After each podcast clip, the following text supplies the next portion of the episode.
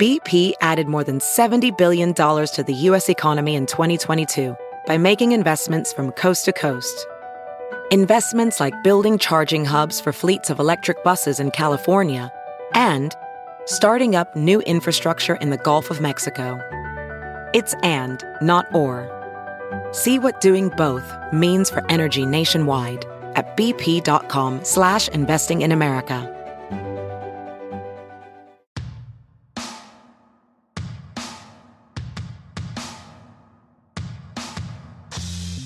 Hi, I'm Paco Romane, I'm George Chen. and this is SupDoc. On today's episode, we learned all about the fascinating world of wrestling with our guest, comedian Danielle Radford. Did you know kayfabe refers to the portrayal of events within wrestling as real?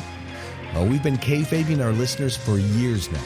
Danielle has a podcast all about the world of wrestling called Tights and Fights on the Maximum Fun Network. So it made a lot of sense to talk to her about the 2018 doc Andre the Giant, based on the life of professional wrestler and actor Andre Rene Roussimoff. The film features professional wrestlers and media personalities such as Vince McMahon, Hulk Hogan, Arnold Schwarzenegger, and Billy Crystal, as well as family members discussing Andre's life and giganticism. You can also watch this documentary on HBO. And just a quick reminder to please donate today on our Patreon page. That's patreon.com slash supdocpodcast. And now here's Danielle.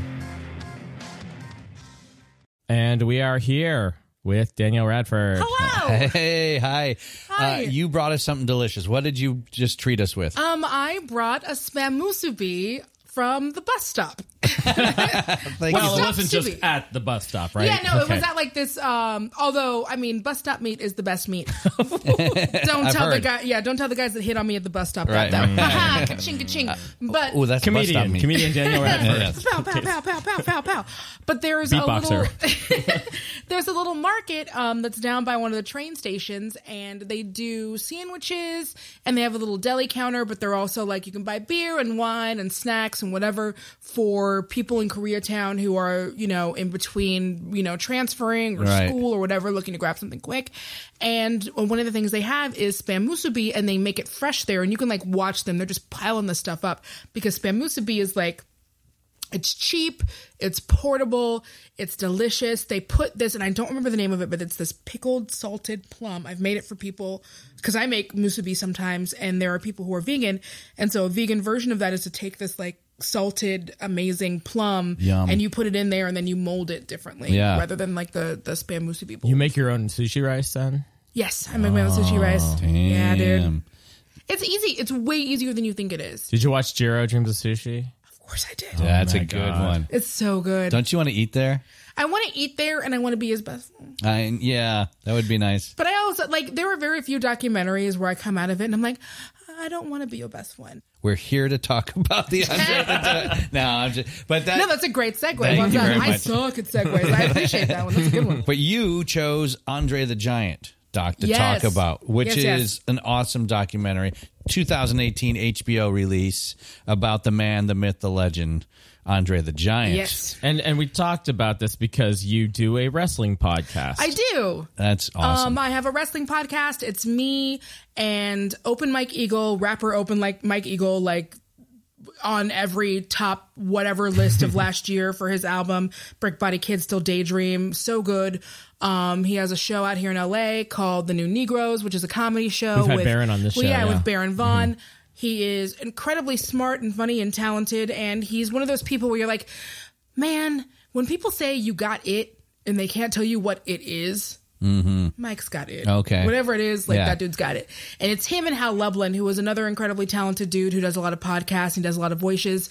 Voices. Voices. he's um Wide Wale on Venture Brothers. Oh, cool. Yeah, he's he's also another one who's incredibly smart and talented and great. And, it's us. And um occasionally when one of us can't make it, or just we want to have a full full house, we also have Lindsay Kelk, who is um she's a huge, huge wrestling fan. She also runs a beauty podcast, um, and she is a best-selling romance novel. And her romance novels are incredibly funny and smart and and great, like some fucking Nora Ephron like oh, jeez. romance Whoa. novels. Yeah, and what's it called? Hers? No, your podcast. Our podcast is called Tights and Fights and it's on the Max Fun Network. Oh, nice. I, sorry, I spent so much time telling you about how great my co-hosts were. I forgot to That's plug the okay. podcast. Um, but yeah, it's called Tights and Fights. and It's on the Max Fun Network. So what what is your relationship with Andre the Giant? Why why why did we pick this? Is he your favorite wrestler? Is it someone you wanted? To, Well, our relationship was salacious. yeah, and sure. Speaking of porn, Especially since it ended when I was in my when you were just a kid. Um, so I am a huge fan of professional wrestling, and something I talk about a lot on the podcast was that I was not. I did not find professional wrestling very much during the Hulk Hogan era in the way that a lot of people did. Right. Which is a great era and that's when and and I knew about it because everyone did, but I've had to kind of go back and look at wrestling in bits and pieces because I got into it during the Attitude era, which is like The Rock, Stone Cold, Mankind. right. just just your generation versus like the- Um, right like slightly older versus generation. yeah, and, yeah. and i was kind of like you know i am of an age so i was definitely a baby when that Mm-hmm. stuff was happening but i was a baby so like i didn't if it wasn't gem i didn't care and then i discovered wrestling later because one day i was watching it and i was like oh heroes villains spectacle crazy feats of unnatural looking strength this is a comic book Yeah. and so i got super into it because this was before an age when we just got to see comic books on screen right, right, right. Yeah, exactly. and so at the time it was like the closest i could come and going back but i loved andre the giant not as a wrestler but because like i love princess bride it's one of my almost favorite Oh, movies yeah. we used to watch it a lot um and i just loved the mythology of Andre because he has become more myth than man, which is something that they talk about a lot in the podcast. And um and then growing older and when you hear more about him from his peers and from other people and you realize how much you know, he was larger than life both obviously as like a person but also as a personality. Right. And so hearing from the people that knew him best about like what a deep well of like pain and sadness there was inside of him and how he was still able to go out and entertain i think is something has always that has always um, kind of struck a chord with me Mm-hmm.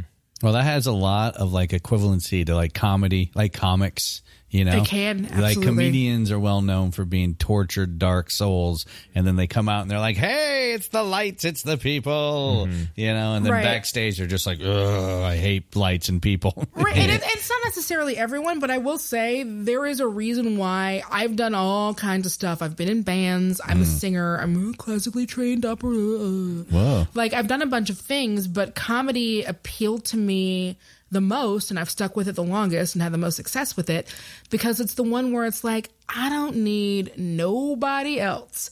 I need me and a microphone and a mm-hmm. stool. And half of the times I don't get the other two things I mentioned. It's Right. like just me. Yeah. And like an audience. And even if it's an audience of my peers or if it's like one person or I can say it into a microphone, whatever, it's fine.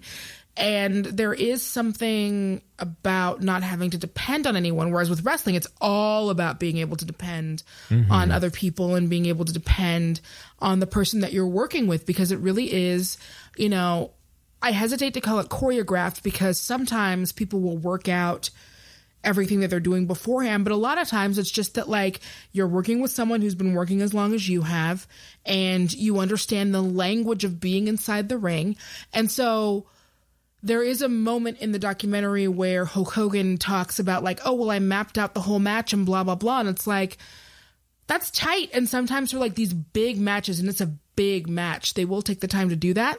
But very often it's just literally like, look, those two folks know exactly what they're doing and how to do it. Mm-hmm. And so the parts that rang true to me were when they were doing the parts of that very famous WrestleMania 3 match where they're throwing punches and doing everything. And he says that he hears Andre say, body slam, because that's how wrestling typically works. Calling it audible. It's yeah. calling it's all audibles, especially now because like the the refs the referee's major job inside a wrestling ring um is to be a stage manager slash voice of God. Like he is the voice of whoever is the booker, which is another like word for director, but not quite. They're they're booking the stuff that's in the ring, and so oftentimes they'll be wearing a headset, and that headset will be connected to someone in the back who goes like, you know, this match is going too long or the crowd's not really into it. Change the ending to this. I changed my mind. Do that, do this, do that.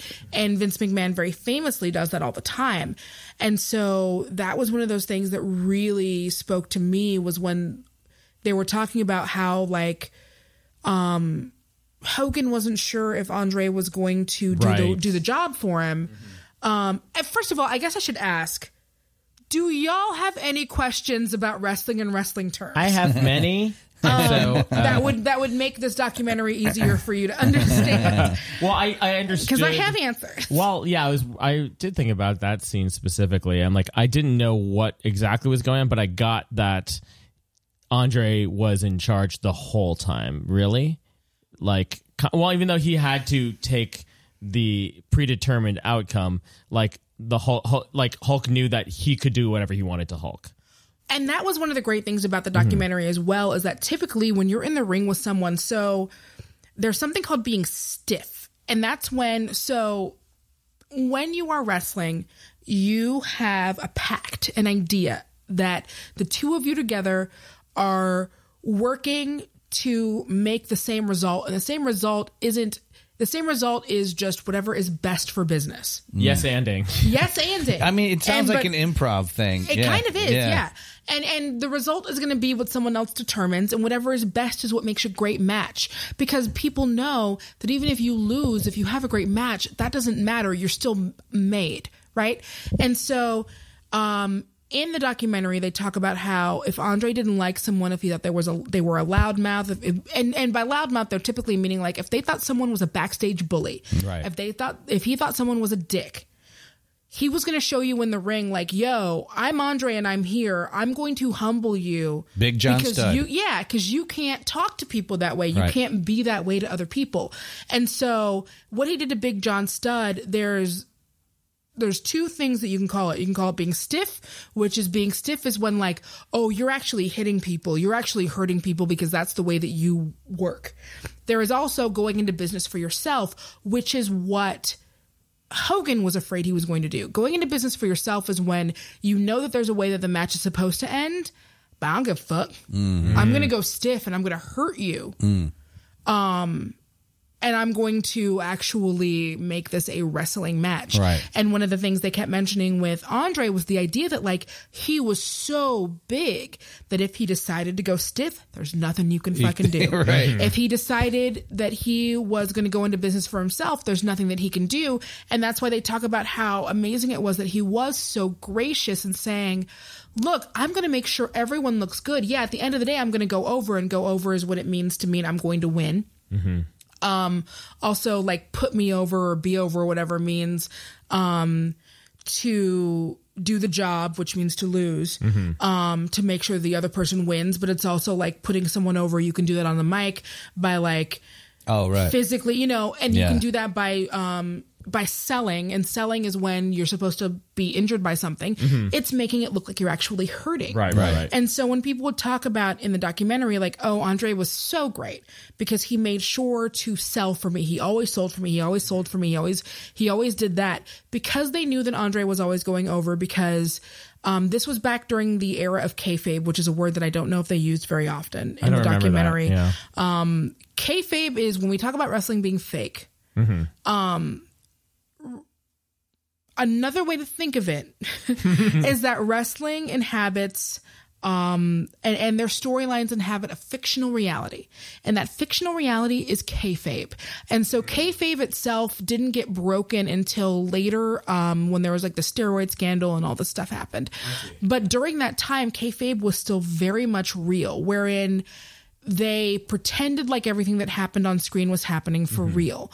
Um, they, continuity, basically, Yeah, they yeah. they led people to believe that everything was real. You couldn't travel together if you were supposed to be people who Oh, hated hate each, each other. other, yeah. Even if you were like, and that was one of another one of the reasons why they they stressed that like you can't if you're not a wrestler or a referee don't be in the locker room Mm-hmm. because that's one of the places when they're where they can actually be them fucking selves Yeah, Right, Play cards. yeah, other than like, you know, the fact that obviously sometimes they're fucking naked and they just don't want people in there while they're changing or while they're doing whatever. It's also the only place where they can like acknowledge their friendships and like mm-hmm. be buds. plan out a match, which might like, you know, obviously there are certain things that get called on the fly, but then there are some things where you at least can be like, hey, we'll work out like some of the basic things and then we'll call it as it happens. So it sounds like actually, if Tonya Hart, if uh, figure skating had a kayfabe, then Tonya Harding and Nancy Kerrigan, that shit would have like worked out okay. Yes, it would have. Yeah, if, Yes. yeah, yeah. If there was kayfabe in there, then that definitely would have been a storyline. Yeah. Oh god, it would have been the perfect storyline. Best friends, and then one turns on each other. Yeah. Hires some goon to injure the other Well, one, and- and then she comes back and wins it all. Yeah. That would have been the perfect wrestling storyline. And it would have been a heel face turnaround too, somewhere in yeah, and also because it would have been. um Well, I don't know because people I feel like liked Nancy Kerrigan except for because what what we call it when when like when a heel turns face or face turns heel we call it a double turn. Ah. But what they had that was unique is because a lot of people didn't like Nancy Kerrigan. No. So or uh, but I Nan- but people you know people like Nancy Kerrigan, but like for um uh Tonya Harding, a lot of people thought she was trashy and she was Right. whatever. Yeah. But they had an unlikely friendship. Yeah. So the idea of her turning, which is what you call it when someone um, betrays a friend or whatever, or like turning on their friend, or when someone turns from face, baby face, good guy, to heel, Which Andre bad kind of did, right? Yeah, Andre Andre turned heel. But Yeah. so did Hulk Hogan. So Hulk Hogan wasn't he originally a heel? He was originally a bad guy. He's gone through uh, several phases. Oh, he he was, has. but like, and most people don't remember because a lot of his bad guy stuff was during the territory days, right, right. Which was another thing that I thought that they explained very well. Outside of Canada, when Andre uh, first came to, to North America, he was wrestling uh, mainly in the Midwest. Milwaukee, Detroit. In Detroit, he was actually called the Polish Giant. And in Minneapolis, he was called either Andre Roussimoff or Andre the Giant Frenchman. The name Andre the Giant, the first time it actually happened was in Chicago. There was a promoter there who wanted to book Andre, so he called the promoter back in Montreal. So he said, you know, well, we call him Géant Ferré, Giant Ferré. So the promoter there started laughing and said, I cannot call him a Giant Ferry. You know, what's his real name? What's his, you know, first name? So they said, well, it's Andre. So, okay, we'll call him Andre the Giant then.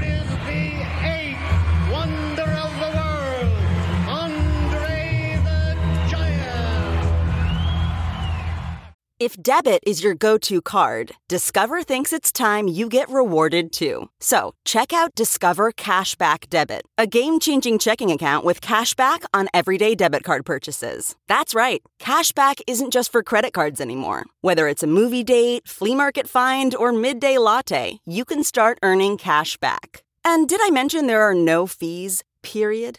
Check out transaction eligibility and terms at discover.com slash cashback debit. Discover Bank member FDIC.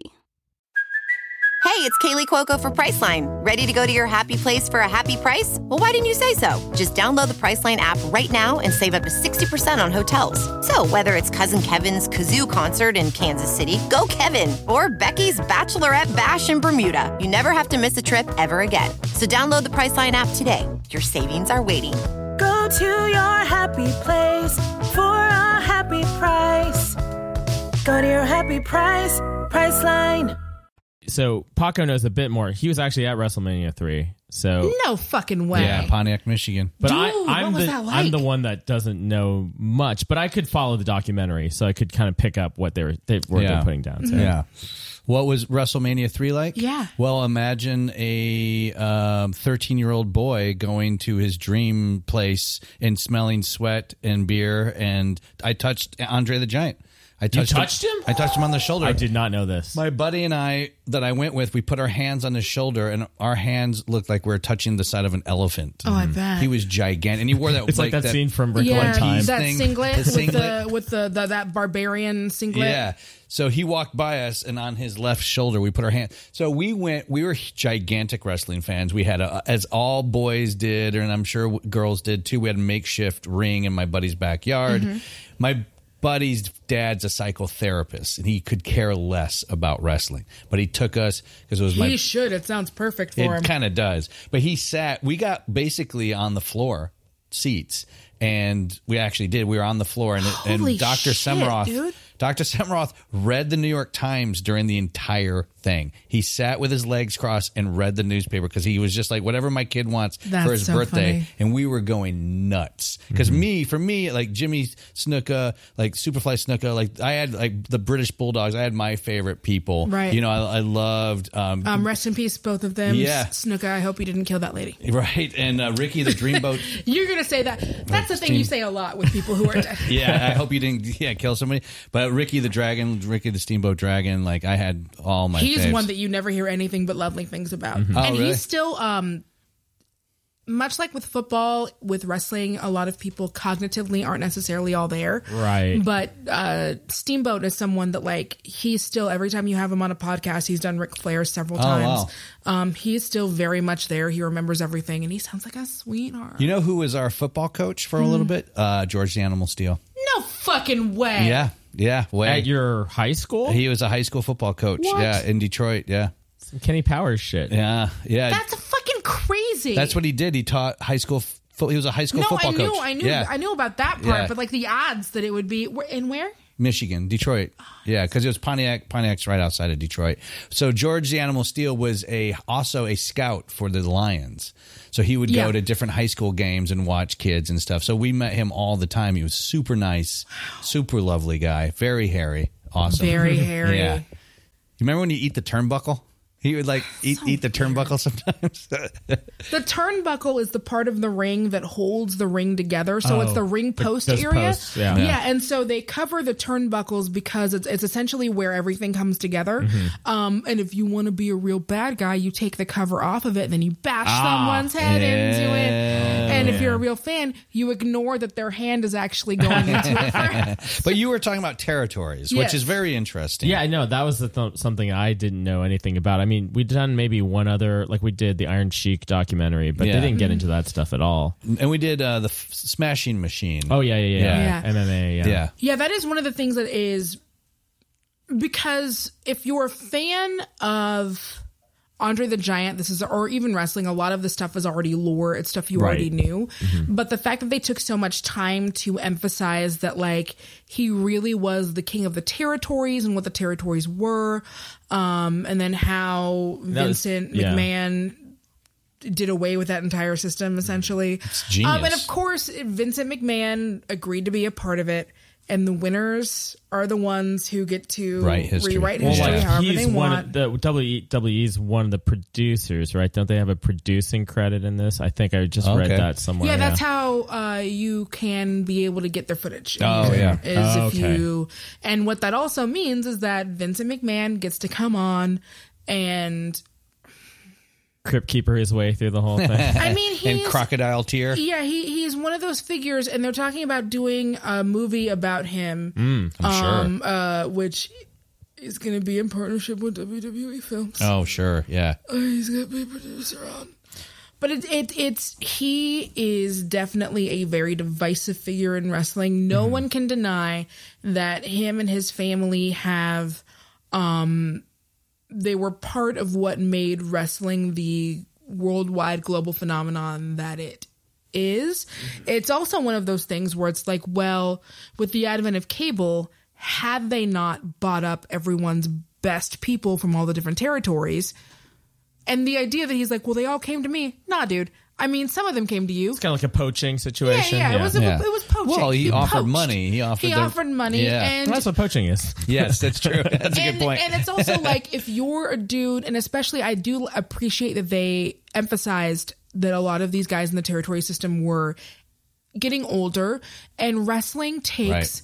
Such a toll on you, especially the way they used to do it back then. And it's part of the way they're doing it now, which is why the territories, and I'm so glad that they talked about that because now with indie wrestling, you are getting back because indie wrestling is starting to be big again, mm-hmm. and you are not even starting to be. It is big again, and you are. We're not calling it the territories. We're calling it indie wrestling, but it works like the territories. It works like bar shows or something, right? The way with comedy. It works like Yeah. bar shows with Yeah. comedy. Yeah. And, you know, there are, other than the WWE, if you're looking for something, you know, there's TNA, um, which is a bigger promotion, but not quite WWE because no one is WWE. Mm-hmm. Um, in the US, there's Ring of Honor, which is um, kind of the best of the best of the indies. And then there's Japan, which has New Japan and a bunch of different um, organizations. And there are also a lot of different great, um, great indie promotions all across the country. Are they like live streaming or what are they doing? Some of them are Yeah, live streaming yeah. now. Um, some of them are getting to the point where they're recognizing that hey, we can go on Twitch and then Mm, we Twitch, can right. Mm-hmm. yeah, and then we can do video on demand and we can do other things. Um, a lot of them sell DVDs. Like if Mm. you're going to see like there's um, I believe Rise is an all women's, which Mm-hmm. is amazing. I went a couple months ago and I'm going to probably go. I was going to um, ask you about month. Glow actually, too. Oh yeah, please yeah. What I mean, uh, did you see that doc or and or the Marc Maron vehicle? I have seen the So doc. should you call it the Marc Maron Yeah. vehicle?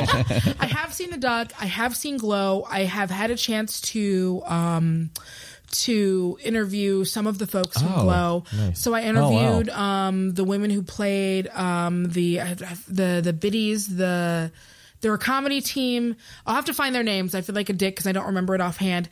Um, but they are super funny. They're Oh, from nice. LA. They do a lot of comedy. We had them in on the podcast. Oh, fun. Um, we also had Awesome Kong, aka Kharma, Uh, Nice. who was on WWE. She was also on TNA. She is amazing. Um, she is also one of the performers on there.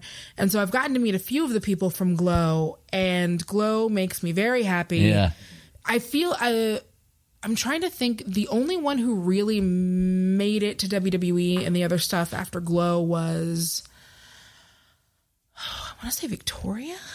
relating this to what I got interested in watching this is related to like these other issues we talked about, like like head injuries and football and things like that. Right. Like the the part of it where it's like it's about labor practices essentially, or like stuff that's come up, I guess, about the fact that the WWE, WWE, no one's uh, everyone's a contract employee. Yep, everyone's an They don't have independent contractor. insurance. Nope. Like a lot of what happened to Andre, it was like if he had like I don't, know, I mean, he had the he had money, but he you know didn't take care of all his medical stuff because of the sport.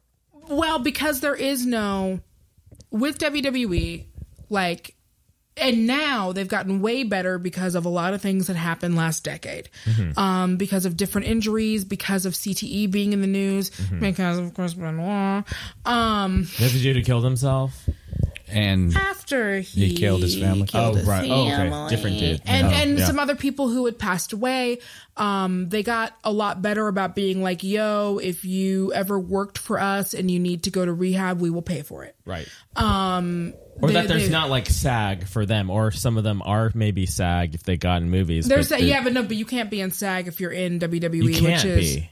I mean, you you can be, but only for your acting stuff, not for your wrestling stuff, which is essentially a combination of stunt performing, acrobatics, and but there is no union for them, and they were pro- there will probably never be a union for them. wow, that's insane. and no, Yeah, so there's no, no- other benefits. Uh, Like if you don't have a union, at least you'd think you'd get some. Well, no, other they, they do pay yeah. for your medical. They Okay, have doctors yeah. Mm-hmm. on site. They've gotten better about it because they understand that that bad publicity is bad publicity. Right. Also, something else has changed. So I don't want to just say that it's because of bad publicity.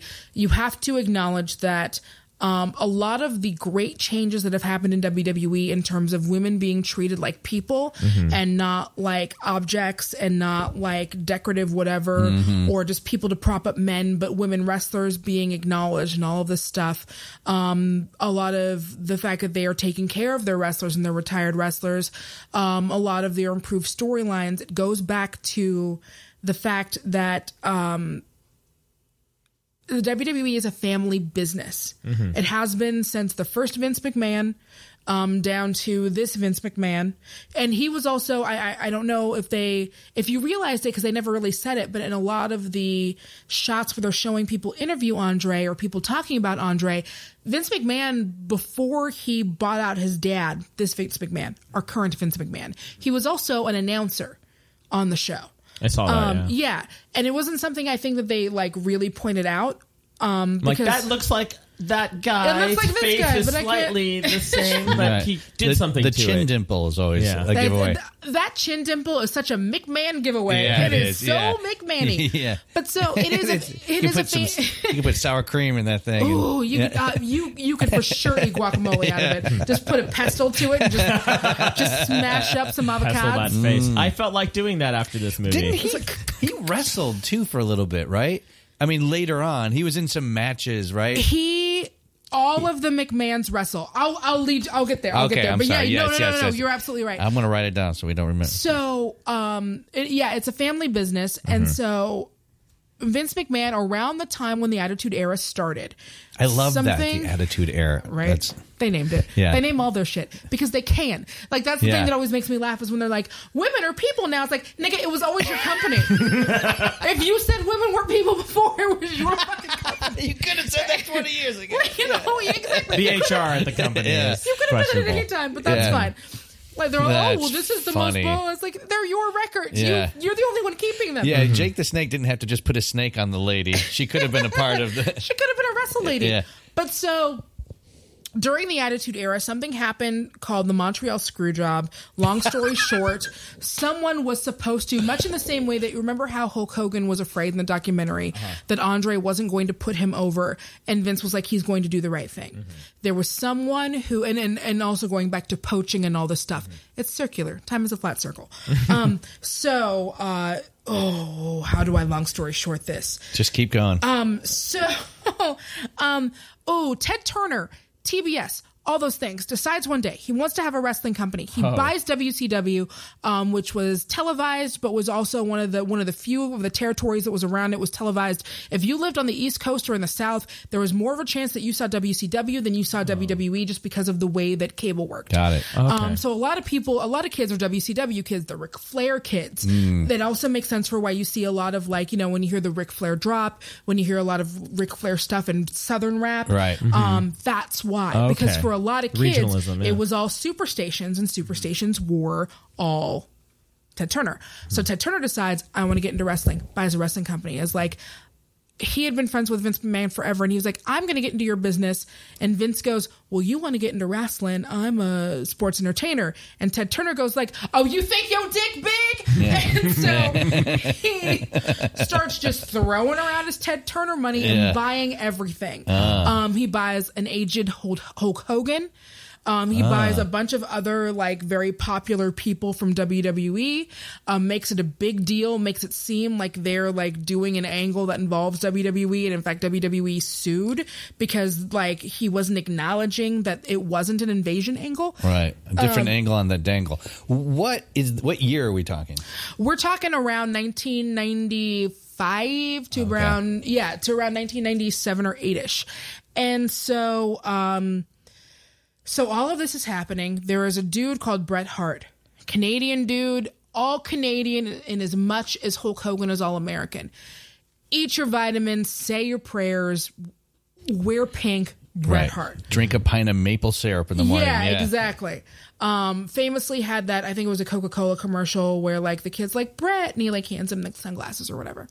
And so um, Bret um, is between a rock and a hard place. WCW is offering him a lot of money. He says to Vince McMahon, "Hey, I don't know if," and this is all um, documented in another documentary, which is amazing, um, called Beyond the Mat. Oh yeah, Beyond the Mat. Mick Foley's thing, right? Mick Foley is also in that Yeah, as well. yeah. Yeah. he's a huge part of that. I think that I don't know if that was the ear thing or something else. Um, oh no, no, no, I think that was the cage thing. Anyway, yeah. So Beyond the Mat, another fantastic wrestling documentary.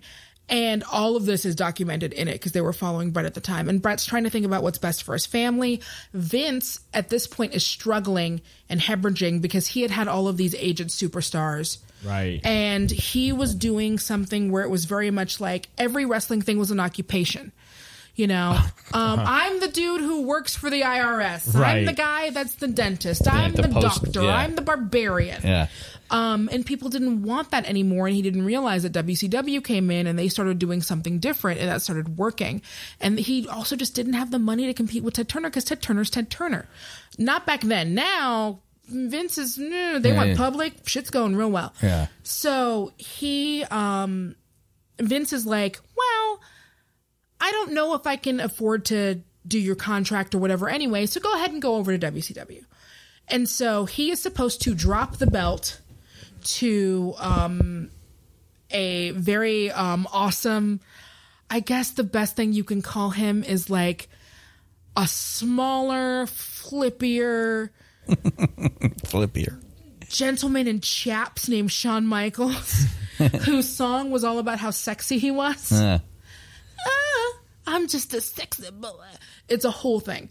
And so he's supposed to drop the title to him. It's in Canada. He says, I don't want to drop it here.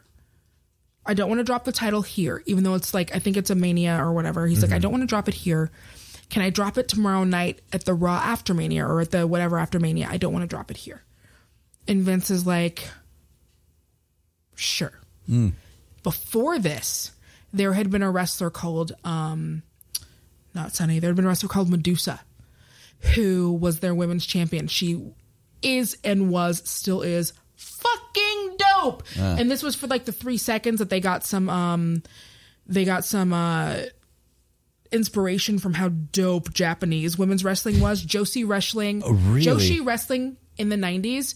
A lot of the things that you see dudes doing today were perfected by women's wrestlers in Japan. always. Killing Hands it. ahead. Yeah. Yeah, that's amazing. Streets ahead. Joshi? Joshi. Joshi. Look it up. I can give you names. Bull I'm Nakano, sure. I'll give you names. And so um she left WWE as For champion WCW. for WCW.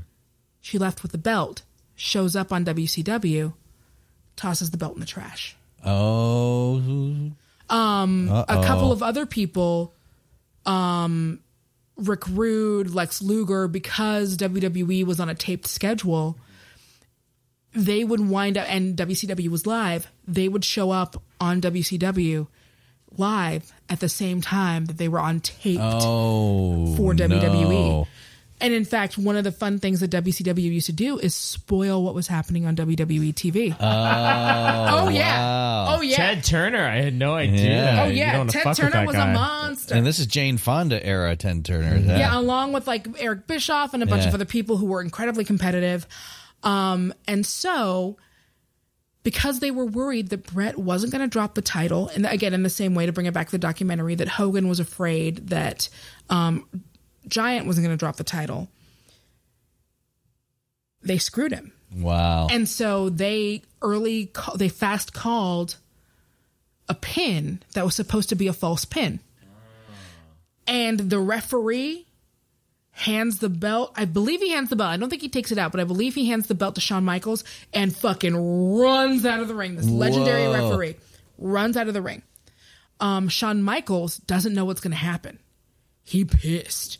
Or at least, and some But people say, belt. Some no, because that's not how it works. oh. That's not how it works. You don't want to oh. be a part of dirty business. Oh. And some people insist that he knew, and some people say he didn't. And in some interviews, he says he did, and in some, he says he didn't. Jeez. Looking at it, he's not that good of an actor. Yeah. He's great on the mic. I don't think he knew. Yeah, he looks confused. He looks confused and he looks pissed. He takes it and goes. Vince comes out, everyone comes out. Bret is confused and pissed. He starts writing the letters WCW in the air. Uh, wow. Right. And so that that is when the character of evil Mr. McMahon starts. Oh. It's Where a character. sorry,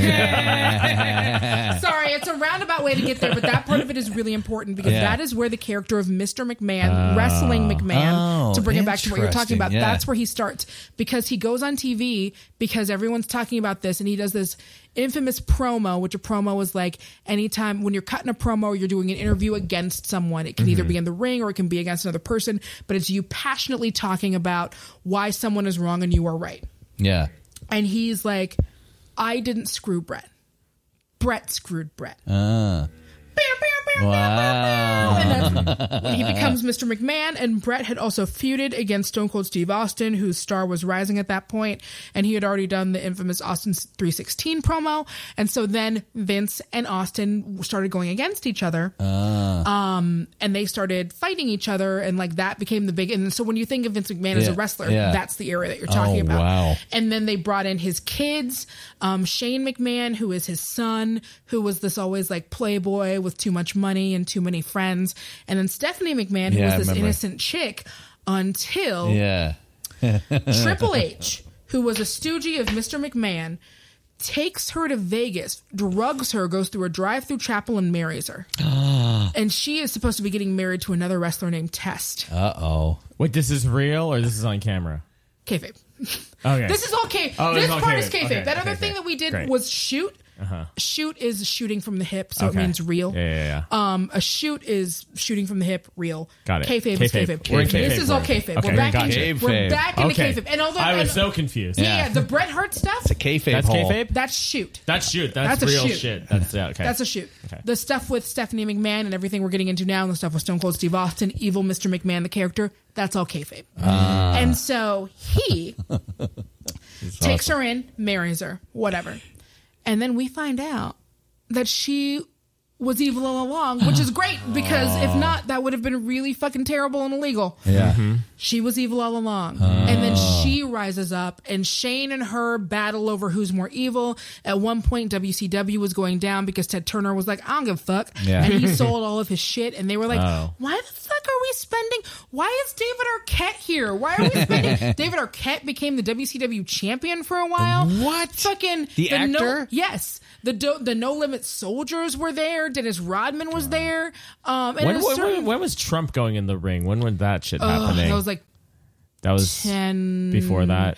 after that. Oh, after that? Womp. Because this is the mid 90s she's talking Okay. about. So Well, like- yeah, so now we're around year 2000. okay. Okay. And so WCW tanks because they made really dumb decisions and they were like, why the fuck are we spending all this money on wrestling? Why are we spending all this money on this dumb shit? Mm-hmm. And so Vince McMahon buys it, Mm. which is also Oh. part of why, uh huh.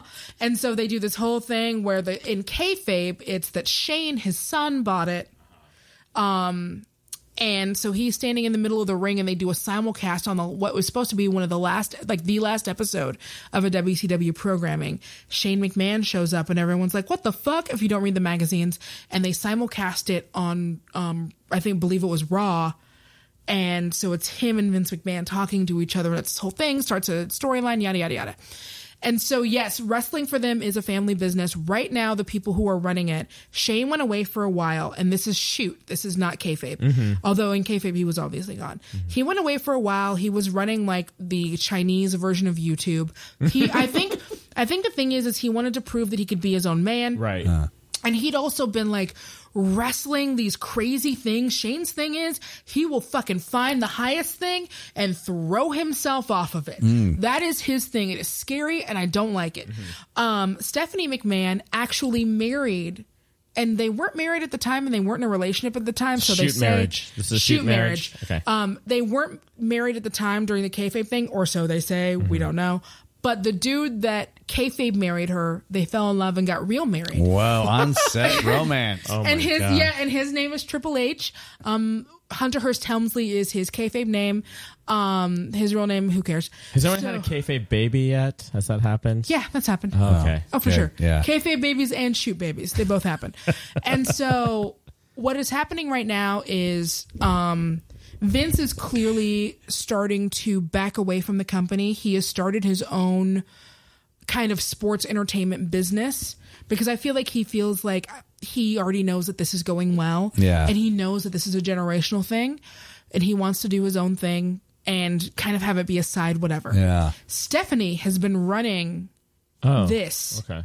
She has essentially been running WWE for like almost a decade, for like a really long time. He's also been running it with her, mm-hmm. but like she has had a lot of power. He's the last word, but day to day, she's doing a lot of it. Mm-hmm. And so is Triple H. Ah. And what makes this significant is it's the first time in the history of this company that someone who is actually a wrestler Was in it. was a wrestler, Right. has been wrestling, has been in it, and you can see the difference in the way that things that he is in charge of handle storylines. And there was a time when like it, people hated him because they were like, "Well, you're getting all these opportunities because you're married to Stephanie and you're holding people down and burying." Jared Kushner style, yeah. Yeah, and burying is like a term that people use for like a shoot thing where they're like, oh, well, you have more power, so you're burying this other person so they can't be as big and blah, blah, blah. And maybe he did. It's like Right. what me and Paco do each other all Yeah, the time. Yeah, you bury bury- each other. yeah. Yeah. fuck you. Yeah. Um, but so, but you can see a lot of these policies towards that Because there's a wrestler. in because there's a wrestler in charge. And um, I've often said the best thing that ever happened to the women's division in WWE was Triple H and Stephanie having only daughters. Oh, mm, yeah. That's real. That's they, they truly only have That's daughters. shoot. They truly only have daughters. Shoot daughters, which is Yeah. funny because um, Shane is back now and he only has shoot sons, Oh wow, which is really funny. that is that's in, it makes I you, took you guys on a long No, road it's to get to this point. I know. Yeah. I, I, I was like, what about the labor practices? we got we got into it. Yeah. Yeah. I'm so I, I, it's so hard with wrestling because it is such There's a so much backstory. generational, mm-hmm. Yeah. years long thing. Yeah. Um, a lot of these, it's a family businesses for a lot of people. A lot of people are wrestlers, and their daddies were wrestlers, and their aunts were wrestlers. The whole Samoan dynasty, like The Rock, um, Roman Reigns, the Usos. Um, Rikishi, like all of these like dudes, a lot of these dudes are all from like one family. Like wrestling can be and is for many people a family business. How do wrestlers today differ, or what, how do they differ? And what are some maybe? Let's just talk about different. How do they differ from the wrestlers of the '80s, of the the heydays of the '80s? Um, Of like the- WWF of the Andre at the that period? Giant Yeah. era. Right. Yeah. I would say, aside from Andre, who obviously loved to drink because he hurt all the time, Oh yeah. I got hit by a bus. I can relate. Um, yeah, yeah. Oh jeez. he uh, or they, I would say, the wrestlers now they do a better job of drug testing. Drug testing is huge. Drug testing is huge, and there are some people Right. who probably don't get tested as much as other people. Right. Right. Right. But there isn't as much as like back in the day. It used to be like you hear these wild fucking stories of like we were so drunk we almost got thrown off the plane. We were all driving together and, and drinking and throwing Mm-hmm. Iron our cans. stories, uh, yeah, like and that, yeah. throw and and we would race each other down the road in in you know whatever like some southern Drunk town. driving. Right. Yeah, yeah, no, and throwing cans Empties, and yeah. stuff at each other and things like that. That doesn't happen anymore because of social media. Right. Right. Like that stuff is That, that social media aspect would be very different in the Andre period too. Right, Oh, imagine. you would have been Yeah. well fucked. yeah. Yeah.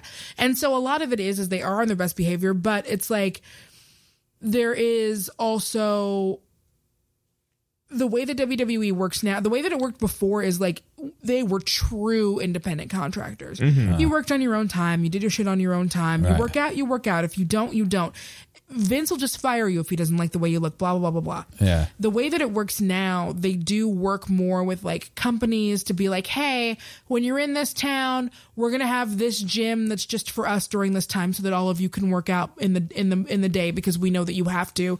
Not just to whereas before a lot of the working out was to maintain um more of an aesthetic thing. Yeah. Now it's like a lot of the guys are smaller, they're not as big, and that is part of I think the Japanese and Mexican and indie influence. Um cuz a lot of dudes are like and I mean, they're still look, if like some of They're them cut, walked in, yeah. yeah, some of them walked in, it would be like, yeah, you're five foot ten of muscle, Right, right, right. But there aren't these like, you know, it, it really did used to be the standard was like six foot three or four, blah blah blah. And there is mm-hmm. some of that, but there is also room for kind of smaller dudes too to Yeah. get in there, get in where you fit in. That's what I wanted to hear. Yeah.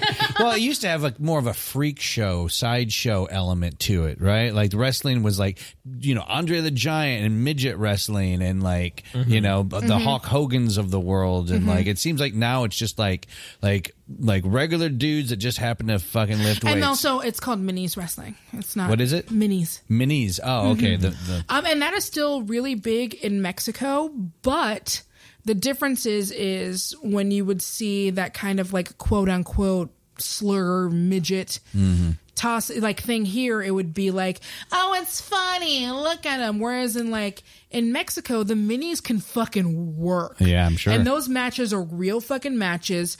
Um, and even and and much like anything else, like those dudes are it's generational. Where it's like you'll have dudes who look, my dad was a wrestler, his dad was a wrestler, and they fight other wrestlers, and it's not like this joke angle and WWE has done it because they've they've hired dudes like Hornswoggle and like other dudes who have been like little people and they've clearly just been hired for the like get Right. it factor. Yeah. But like in other places again in, in in Mexico and I'm sure there are places where minis aren't treated as well, but in most of the stuff that I've seen like it's a real fucking show. Yeah. Like they go in there and they fucking wrestle. Yeah, and it's yeah. amazing. That's awesome. I one of the things about the Andre story that I thought was interesting Uh, there's a lot, but the his handler guy, his, his Oh yeah. Yeah. Like I didn't, Yeah. I didn't never heard that story before. Like I, I've heard Mhm. a lot. Like this documentary didn't give me more, a lot more information that I already knew. Yeah, it's not one of those things like with the Ric Flair documentary where it's like you've heard some of those stories, but a lot of those are brand new and Yeah. they really got into. There's a difference between the kind of documentary you can do when someone is alive and is Right. willing to bare their whole soul True. and That's tell you everything, yeah. and the kind when someone's been dead for a few decades and Mhm. people don't want to be disrespectful to their yeah. friend. But when his friend was saying like the the the the uh, locker room was earned, like that's for wrestlers. It's again, it's yeah, it's for wrestlers and it's for refs. And that's it. and he went in thinking he was Yeah. somebody.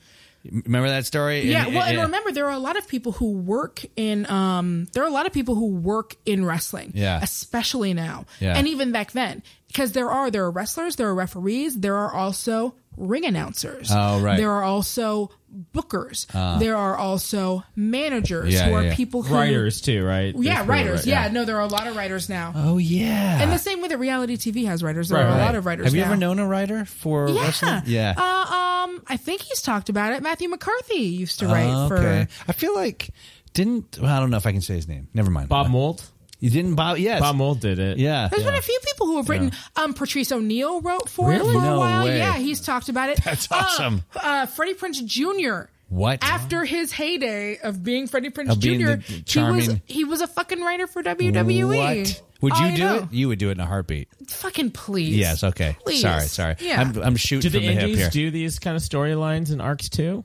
They do, and now Mm-hmm. Mhm. that it's easier for them to be able to do um, things online, on Mhm. Twitter, on um, anywhere, it becomes easier. And especially, here's something that's really interesting that's happening with a bunch of indie dudes. I'm going to long story short this. There is a guy named Cody Rhodes who is the son of legendary wrestler Dusty Rhodes. Oh, Dusty Rhodes. And he is part of a faction um, that is called the Elite, who is part of a bigger faction. And I know you guys don't at me. I know what's happening with that, but I have to make this quick.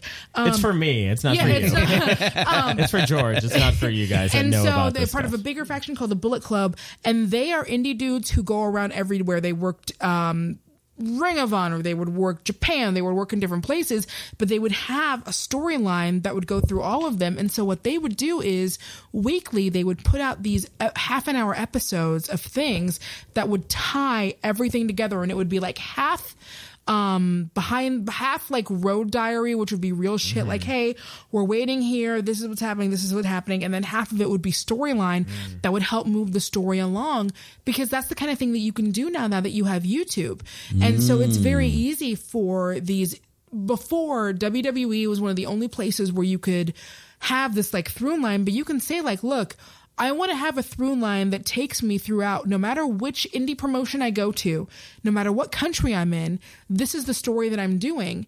And now with YouTube and with Twitch and with all these other places, you can do that as Wow. an indie wrestler. It's a very good time. There are you gotta keep wrestlers. track of your continuity, Yeah. like somehow with like I don't know Yeah. if there's like a master. And- and is this everyone- a master continuity that everyone has to refer to? That's what you're talking for, about. Yeah. for them it is it's a way for them to be like it doesn't matter if we're in japan it doesn't matter if we're doing ring of honor it doesn't matter if we're doing pwg which is in reseda it doesn't matter if we're doing wherever we are this is what's happening with our group and these are the interpersonal conflicts that are happening with our group and the conflicts that are happening with people outside of our group in order to keep because they have recognized that along with loving wrestling and being into wrestling and the physicality, part of the thing is the, like the story. Um, that's a huge part of the appeal. And so they figured out a way to do that where you can still follow them even even though they're not with one company that can produce all of these things. And they've discovered also that like you you can get a cheap camera, you can do it on your phone. That doesn't matter. What matters is that you're telling a story Right. um, and they became very popular. And uh, some of them already were like the the uh, um, the Young Bucks are a tag team of brothers who have been popular forever. All of their shit sells out in like major stores. Cody Rhodes shit sells out. Bullet Club stuff sells out. Like it does. You can be an indie wrestler these Yeah. days and make mm-hmm. money. Vincent J. McMahon, Vince Sr., was one of the real power brokers in those days in professional wrestling. He had New York. We say New York. The territory ran up and down the Atlantic seaboard from Bangor, Maine to D.C. My dad first found out about Andre because of the exposure he was getting in Canada. Someone said, Vince, you have to get your hands on this guy. He's an extraordinary attraction. So my dad met with Andre and they hit it off really, really well. And uh, my dad started booking Andre. My dad built the way the public looked at him now as an attraction. He was a giant attraction. Professional welder Shayna Ford used VR training developed by ForgeFX to hone her skills as a welder. The more time that you spend practicing it, that's what separates a good welder from a great welder. VR training can help students like Shayna repeatedly practice specific skills. Virtual reality definitely helps because the more muscle memory that you have, the smoother your weld is. Explore more stories like Shayna's at meta.com slash metaverse impact.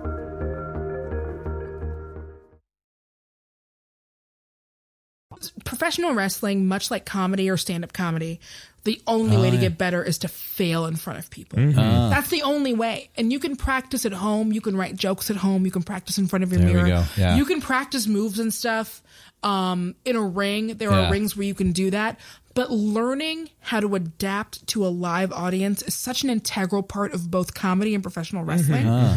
Um, you can only learn how to do that by failing Oh, in that's front of so interesting. I never thought about the parallels between these two things. But yeah, we're is- basically the same thing. We are all yes, we are in the family. same. no wonder I'm, I'm I'm basically Hulk Hogan, but like Yes. but like I like black people. oh, nice, nice. Were you? uh Never mind.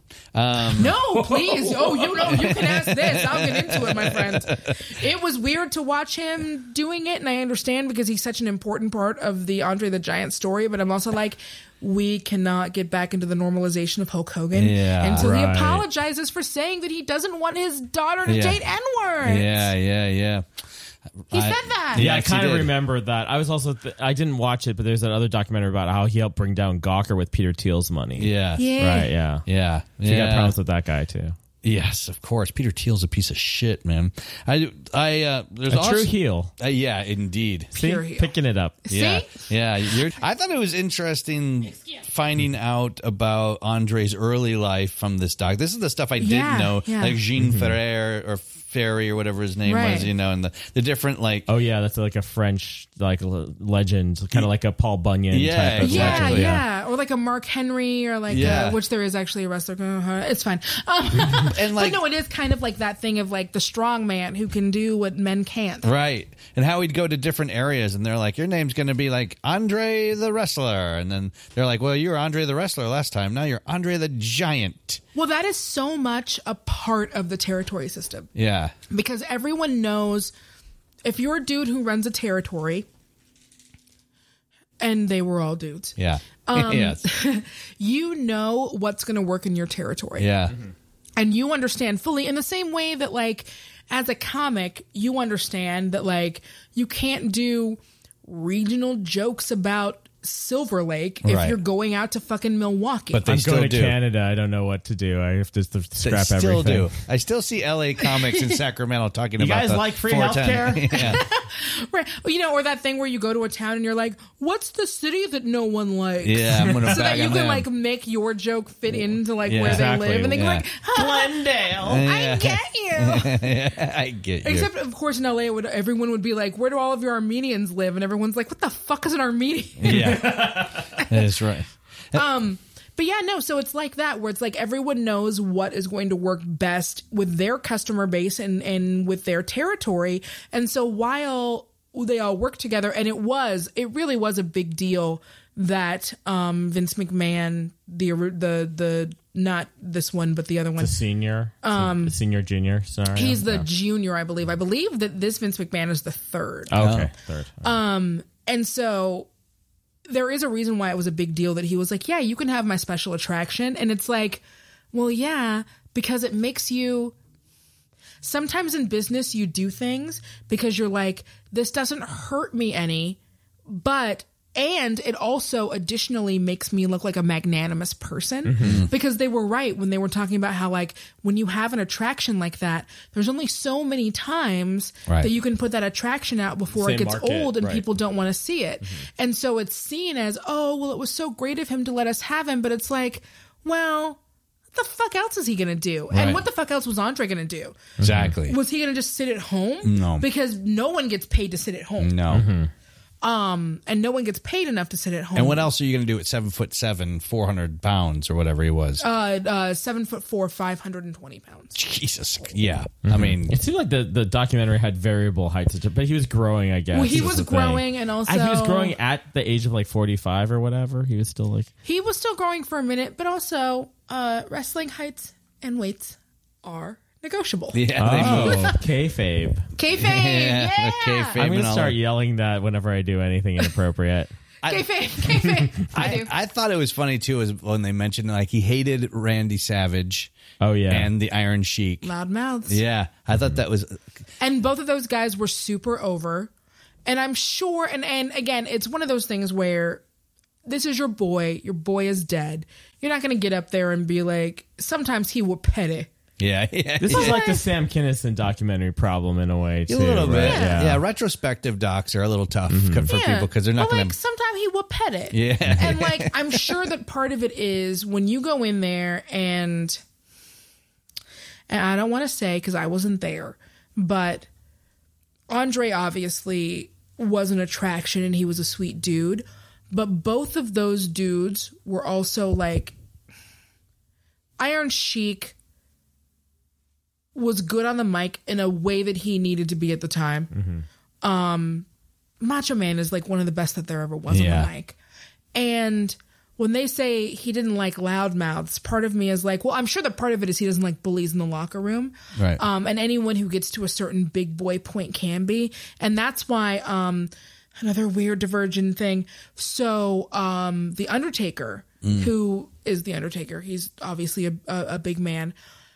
He used to hold like a wrestler court so that when people were shitty to each other in the locker room, when people were shitty to each other in the locker room, they would hold court and you would oh. have punishments and stuff as a way to like keep people from Wow. being too shitholy or Shoot assholey. punishment. Shoot punishment. Shoot court. Shoot Yeah. court. Um, and that was part of the reason why. Oh my God, I'm sorry. That was part of the reason why, um, with Shawn Michaels and the, some of the dudes he ran with, um, they were called the Kliq. Triple H was part of that clique. Um, some dudes who went to WCW were part of that clique, and they wound up being like the cool dudes who were almost like above all that stuff, and they wound up like really getting the era of Vince McMahon, and Vince would do a lot of what they wanted to.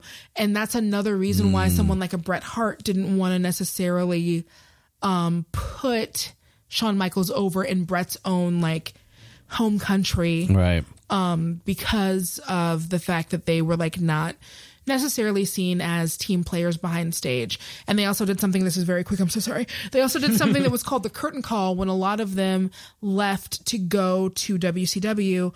Um, they broke kayfabe in ring. And like we're all hugging, even though it was like a match where they Oh, were supposed to hate each other and like holding up their hands and stuff. Um, and they all left.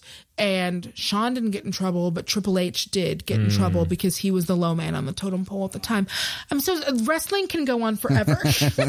also, just like if you're a star, people just kind of cut you slack no matter what. Yeah. And then, and then any, Yeah. in any But the thing with Andre is, when you were in in the ring with him, he bigger than you. Yeah. And he's always going to be uh, until he wasn't anymore and he had to stop. Yeah. But at that point, he was Andre. What the fuck are you going to do? Yeah, exactly. Don't be a dick. Don't take advantage. Right. And then also, and they don't talk about this, but I have to believe as a as a person who tries not to be petty with her whole heart, but will occasionally yell at someone with zero followers online. Mm. Um, I have to believe that occasionally there were times when he would just like squeeze a little too hard just to remind you that he's there. Yeah, yeah. You know? Well, someone in the doc, I think it was Vince, said it's not a we're not a business of tough guys, we're a business of entertainment. Yes. Yeah, so stop being a fucking dick and go Yes. along. Mm-hmm. Yes. Go along. Not even just go along to get along. Go along to make everyone money. Yeah. if you're telling it's like any other kind of actor like you know i don't know how infinity war is going to end i haven't seen it yet Yeah. I'm going to see it on like tuesday and then review it and it's going to be tight but like when does this go up Uh, after Infinity War came out. tight so i recorded this before infinity war came out But Pretty sure we- Hawkeye's going to play an important role. So no spoilsies because I haven't actually seen it yet. But we're gonna go ahead and say that if Thanos is the bad guy, and we know that there's maybe one to two things with Thanos in it, eventually, and and then that they're going to continue the newest phase of Marvel. He's going to be defeated. We don't know if he's going to die. We don't know what's going to happen to him. We don't know if it's in this Infinity, excuse me, Infinity War or in the fourth movie. We don't know. Mm-hmm. We do know that somehow he will at least be pushed back Yeah. right? Do you think Josh Brolin is like, well, fuck, Fuck you, it. that ain't realistic. Yeah. I'm a purple nigga in this chair.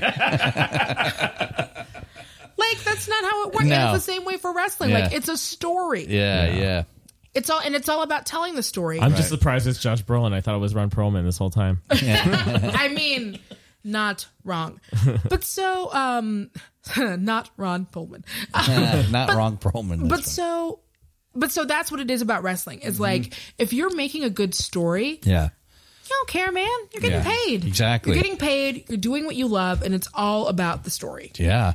I mean, if you're and you're living your dream, I mean, like that's if you're living your dream, go just f- go up there and fucking do what you're supposed to do. Right. Make Do- some money. Do the dudes that open for Dave Chappelle like come out and hit him with a chair in real life because they want to fucking take over Yeah. the the like headlining slot? No. No, no, yeah. They're making good money. They're not shooting from the hip. Yeah, and they know they'll get there. Exactly. If only they had a glandular disorder to make them Yeah. better comedians.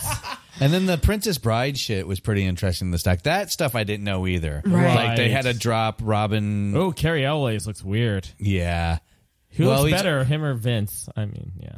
I'm uh, uh, d- but, d- somehow Vince had less work, and I don't know how mm-hmm. that's possible. That is true. Mm. And I love Vince- Cary Elwes, so maybe it's just one of those things where it's like I'm looking at him from a teenager's. He had a lot Right. of I makeup still on. want. I, He yeah, looks kind of eerily like Uncanny Valley young Cary Elwes. But yeah, it's very They uncanny didn't mix valley. his- It's definitely very like that Final Fantasy movie where Yeah. you're like, "Rah." The eyes don't quite turn all it's the like way. Polar Express. But like the, the, the, the moment where they're like they had to dr- drop Robin Wright from Wires oh, yeah. Yeah. because Yeah. he couldn't, and she's like 110 pounds, and he's Andre, and Right. they Yeah. couldn't like hold on to her and stuff. oh man, Stop that rhyming! I mean it. you know, and there are a couple of big guys now that they've WWE has always been, and I call it like instead of chasing Amy, I call it chasing Andre. Um, WWE continues to try to make dudes into an Andre. There's a guy called Big Show who they used to call the Giant, who kayfabe was Andre the Giant's son. Shut up. His, Shut he's a very Big sweet Show. man and he's Uh-huh. very very talented and he's also swapped in between companies and he often swaps alignments and it's it's weird but he's like a big dude and he he doesn't have um the pituitary disorder that Andre did Yeah. but he's also a very large man but he's very very funny and he he seems to come off very very sweet and like he Yeah. really cares about the business um and he is at a point now where he's older. People are like, well, why don't you just retire? You only show up every couple of months, like not even months. You only show up like maybe twice a year. Hmm. And he has done a lot of work on himself, understanding that, like, yo, I'm fucking, I think he is, if he's not, I don't remember what he's billed at. And again, billed at weight is all fucking kayfabe. Yeah. Billed at height and weight. But I want to say that he was always billed at like seven foot, maybe Wow. like 450, 500. Jeez. Um, and so he has done a lot of work to like try to take some of that slack off of his bones because he's like, I would like to live longer. Right. Um, there's also a dude um, from India called the Great Khali who clearly, I don't know if it's been talked about. I didn't research that before this because Great Khali's not good at wrestling, and but I do wish him well. Um, he clearly has, I think, the pituitary thing that Andre the, the uh, Giant did. acromegaly or whatever. Yeah, yeah. Yeah. Um, and he's he's from India, and he again is one of those dudes who seems like a very very sweet man. Um, physically, he is smaller. Um, I think he might be around the same height, but like he's not as Not like as thick, big, thick, yeah, yeah. thick. Um, because maybe I and I don't know. I don't want to speculate, but I think maybe he had like the whatever the the tumor pressing Oh, issue or whatever yeah, it is. yeah. He might have had that taken care of. But WWE was pushing him big for a while.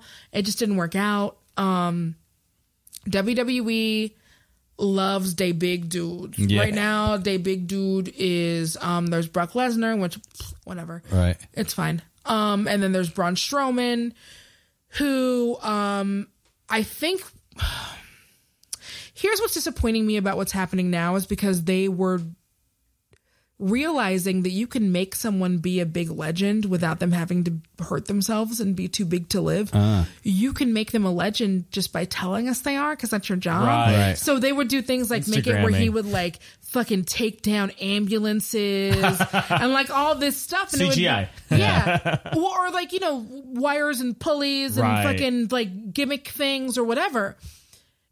It's like, that's all I need, man. Yeah. Yeah. Yeah. I don't need nobody to kill themselves. Right. I don't need nobody to be like an unsustainable to, to do a job that's unsustainable with their body type. Yeah. Uh yeah, just give me the sills. God, man. what was the surgeries that Andre was having near the end? Was it back surgery? well, he had or a back leg surgery. He was supposed to have a bunch of others, but I don't know Oh if he my did. He had to have an ankle surgery. Knee. Oh, that that knee Yeah. shit. Oh Yeah. They showed close up of all of his like scars and shit, and, and then he just And I will say this if you are a wrestler and you've been wrestling for, at that point, he'd been wrestling for 15, 17 years, that's just your fucking life. Yeah. Yeah. Like, that's just your life. right. Yeah. Knee surgeries, neck surgeries, back surgeries, elbow, blah, blah, blah. Yeah. And then Stitching together your bones, fi- fixing your spine, putting your bicep back where biceps go. Ugh, Jesus. Fucking Vince McMahon, Vince McMahon one time fucking tore his quads Ugh. Jumping into the ring. Ugh. He was doing a running jump Yeah. and slide, which is like a normal thing. And the way that he did it, he fucking shredded his quads. Oh. Jeez. Just running and jumping can Yeah. be like, like just getting into the ring and doing what you do every day can be dangerous. Yeah. Yeah. It is a dangerous thing. then thing. they have Yeah. those ridiculous cage matches stuff where they're falling from heights and like well, uh, d- d- Mick Foley has had to be rebirthed from scratch. yeah yeah he's like a Frankenstein at this point. They, he got a new hip though, and he looks Uh, great. Have you seen the Santa Claus doc where he it's like it's a he it's a doc that he d- did about people who play Santa Claus around the country. Right. Well, he also, I think, yeah. Um, I good. I haven't seen it yet, oh, yeah. but it was when he was still in pain, Yeah. Oh. and I don't like to see because it was bad. Like he couldn't move very well, and Yeah. he like needed to have both knees replaced, his hips replaced. Mick Foley was one of those dudes who was like he was hardcore back when hardcore was a thing we did. One of his ears was like popped off because he mm. got like he f- was in between ropes and the rope fucking yeah, like twisted and popped off his ear. He's the one that like fell from a crazy Yeah. heights during the Hell in the Cell on attacks, and he wasn't supposed to. Right. Um, and they tried to legitimately stop the match, and he was like, "No, I'm good." And his like fucking family was in the front row, Oh right, yeah, his daughter or something like like his family, like Yeah. his kids. His I'll young see kids, that. Like I'll his- watch that. yeah. That's. I'll watch I think all that's that. also featured on Beh- Yeah, uh, Beyond, the Mat. yeah. Okay. Yeah.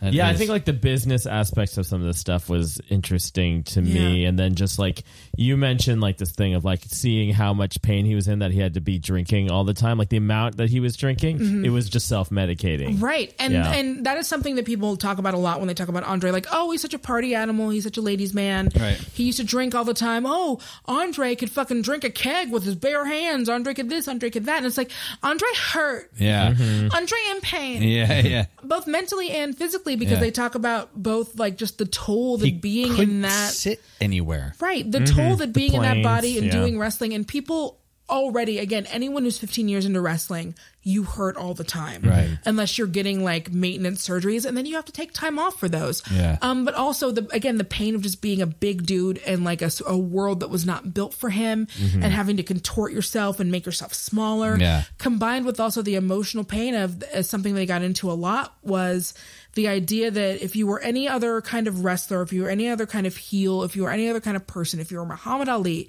if you were famously, there's a story about Marilyn Monroe where she's doing an interview with someone. Um, and I think that she's just on a train in New York and no one recognizes her because she's not Mariling it up. Yeah. And she's talking to someone and doing an interview. And again, I believe it was a train in New York and they're walking outside and she goes like, Oh, do you want to see Marilyn? And he's like, yeah. And literally all she does is like she fluffs her hair, she stands up straight, and she becomes fucking Marilyn. And no one was paying attention to her.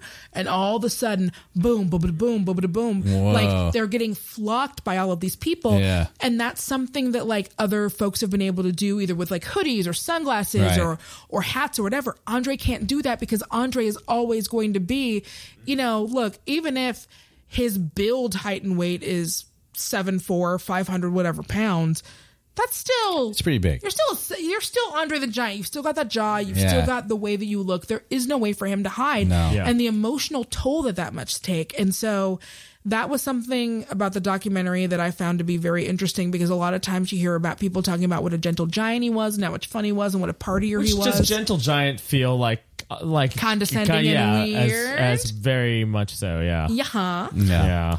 He also didn't need to hotbox people with his farts in elevators. So, I would. yeah. Look, if I was awesome. Andre the Giant and people were already fucking treating me like I'm a sideshow attraction, Yeah. yeah, dude, yeah. my butt's at your face. I'm farting in your face. You, I've earned this shit. Literally. and also considering the fact that and they talk about like his language skills like Right. he english was like his i don't even know if it was his second language it was a couple languages because he was Right. from france but also because of the way that he's built like he's not like His palate. yeah his palate and everything Mm-hmm. he's not like a great speaker and there is so much power and you guys know this and the ability to make someone laugh how does it make you feel to make someone laugh and maybe physical stuff is what you have to make people Right. laugh. And maybe sometimes it's just a fucking fart. Yeah. Mm-hmm. but there and that's the joke that he had and that's why he could keep doing it because like maybe he can't control what's going on with his body. Maybe he can't do it you know physically. Maybe he can't do it with his mouth. But maybe he can fucking make people laugh with a fart. And how much power is there again and, and just making people laugh? Like i get it. A lot. There's a lot. Although, like, man, don't fart around Yeah. me. But Yeah. like, But but, still. but it's one of those things where it's like, yeah, man, fucking who doesn't want to be the source of someone's laughter? It's the best fucking feeling in the world. Amen. We gotta cast this stock. Gotta cast this stock. I don't really have much. I don't. I I couldn't mean, I think can't of think of anything. anyone to be him. No, first of me all. neither. No one. Look, Ron Perlman. That's all Oh, I yeah. got. Yeah. Every big dude for years has been Ron Perlman. That's all that's been happening. Well, so my ideas for it because that you can't find anyone who can do it, but it's also because what I just mentioned about how Andre's like he's not the best at talking, and it's something that people know. Um, he does speak French and he doesn't speak English as his first language. You need someone who can really convey everything physically. I was thinking either like Doug Jones in a suit Mm-hmm. because excuse me he's tall but like he can also be on stilts or like whatever you need him to do or uh cgi Andy Serkis Oh, Yeah. W- Did you see uh, City of Lost Children? Yeah, I love that. That dude. Oh, which dude? The- Is there a big dude? In, the- oh, yes. the big dude. yes. I is that Ron Perlman? I want to say that is also Ron Oh. Perlman. No. I'm pre- let me look Is it that up. Ron Perlman? I feel like every Oh, time you see a big dude, Yeah. I think everyone's Ron Yeah, I Perlman. think Yeah. everyone's Ron Perlman. Who would be like Gene Okerlund? Do you think who could play mean Gene Okerlund in a? He's a. well, well, what's great about Mean Gene is like it can literally be uh, Paul Giamatti. oh, Perfect. very Paul nice. Giamatti would be a great Mean Gene. That's perfect. Who could play Hulk Hogan? Let's think about Hulk Oh, for a boy. second. Um, Oh, it depends on what era you yeah. want him in. but honestly, oh god, no. I, I think Brolin. Depending on what era you want him in. Whoa, I Oh, that's think really good Brolin too. would be a really good. I know And that he's, he shorter, commits. but you can Yeah, he cheat it. Yeah. too. Yeah. Yeah, you can cheat it. Wow, that's whoa, that's really good. Uh, Vince McMahon. See, that's okay. Vince McMahon, it's a little. Um, I tough. think Vince McMahon is Hugh Jackman. Oh my god. I have always Jesus thought Christ. that Vince McMahon was Hugh Jackman. That's good. I was gonna say Robert Durst, but Robert Durst, because of his burping. I don't know. Yeah, And his I just killing of yeah, people? I, I just I think that I think that Hugh Jackman could fucking nail. That's Vince McMahon. really good. I, and he and he's also like a friend of WWE. He's hosted some shows for them. He's hosted because occasionally they'll have celebrities come in and host Raw. Right. I think that you fucking give him whatever black hair dye that Vince uses, that just for men bullshit Yeah. that Vince uses on Yeah. himself. I think he could do the strut, Oh, like weird yeah. strut. Um, yeah. That's really good. That's awesome. Good job. Yeah, we've, we've I've solved maybe it all. thought about this. Yes, I think you. I think you think about wrestling. Well, Maybe. A little Danielle, bit. It's been kayfabe great having you here. Uh, oh wait, now it's I'm gonna also been shoot, shoot. great It's been shoot you great. here. Yeah, dude. I'm, where she's gonna bury you. you guys fucking invite me I to turned it around. I Fucking turned You're it a around. fucking I turned it heel, around. dude. You're I a turned heel. it around. You're, though. you're still I the saved heel. it. I saved Oh it. my gosh! Listen to our podcast. Thanks, folks. Thanks for listening. You can find out more about SupDoc at supdocpodcast.com. And follow us on Twitter, Instagram, and Facebook. And please don't forget to rate, review, and subscribe on iTunes. Our theme song was written by David Siegel, and our show was engineered by Will Scoville. If you want us to cover a doc, have suggestions for guests, or you just want to reach out, please email us at supdocpodcast at gmail.com. We'd love to hear from you.